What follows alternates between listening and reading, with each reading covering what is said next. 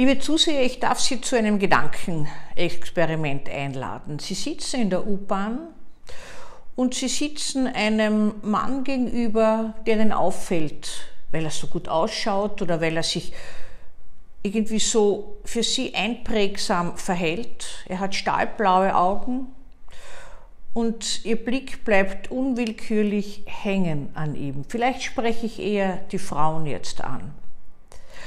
Am Abend bei den Nachrichten erstarren sie. Sein Bild wird in den Medien gebracht. Er hat zum zweiten Mal eine seiner Freundinnen auf bestialische Weise zerstückelt, zuerst getötet, dann zerstückelt.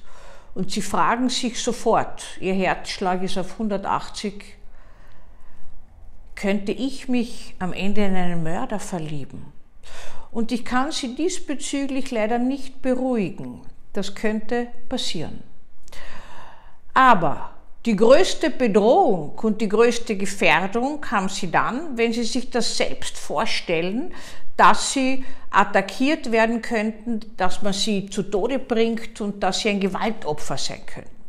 Man weiß das inzwischen. Als ich in meinen jungen Jahren psychiatrisch begonnen habe, da hat man noch angenommen, dass wenn wer sich einbildet, einen Herzinfarkt zu bekommen, überhaupt nicht gefährdet ist. Oder Depressive, die Angst hatten vor einem Karzinom, gar nicht gefährdet sind, ein solches zu bekommen. Das Gegenteil ist der Fall. Die Vorstellung fördert auch das, dass etwas sich umsetzt. Und wir wissen auch, dass Gewaltopfer eine höhere Gefährdung aufweisen, wieder zum Opfer zu werden. Auch bei äh, sexuellen Übergriffen in der Kindheit, in der Jugend kann es sein, dass es später häufiger als bei jemand anderen zu einem Übergriff kommt.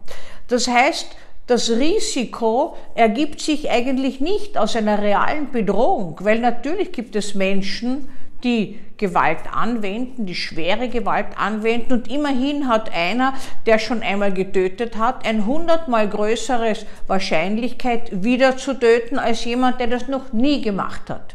Im Gesamten sind aber zum Beispiel Doppelmörder ganz, ganz selten und die Wahrscheinlichkeit, dass ein Tötungsdelikt passiert, ist ebenfalls gering, ist in einem einstelligen Prozentbereich, in einem unteren einstelligen Prozentbereich.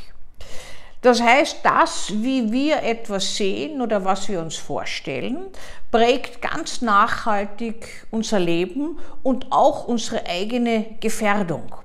Und wenn wir immer wieder daran denken, dass möglicherweise äh, uns jemand attackieren könnte oder dass wir ein Zufallsopfer sein könnten, wie das so schön immer heißt, am falschen Ort zur falschen Zeit, dann ist die Wahrscheinlichkeit, dass wir tatsächlich in ein derartiges Szenario geraten, eine höhere, als wenn das nicht der Fall ist. Das heißt, die Bedrohung entsteht nicht tatsächlich, sondern die Bedrohung wird gefördert durch subjektive Sicht und durch Angst, in eine solche Situation zu geraten.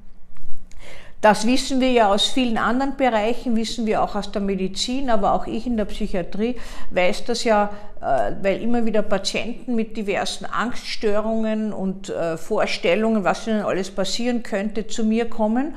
Und das sollte in Angriff genommen werden, dass man gewissermaßen diese irrealen Ängste, die aus ganz anderen Quellen stammen und die das Leben erst lebensgefährlich machen, äh, man behandeln lässt. Leben bleibt ein Risiko, aber wir haben es doch weitgehend in der Hand, immer wieder unser Leben in die Hand zu nehmen, auch in schwierigen Zeiten und in Zeiten, wo Gewalt vielleicht überhand nehmen könnte.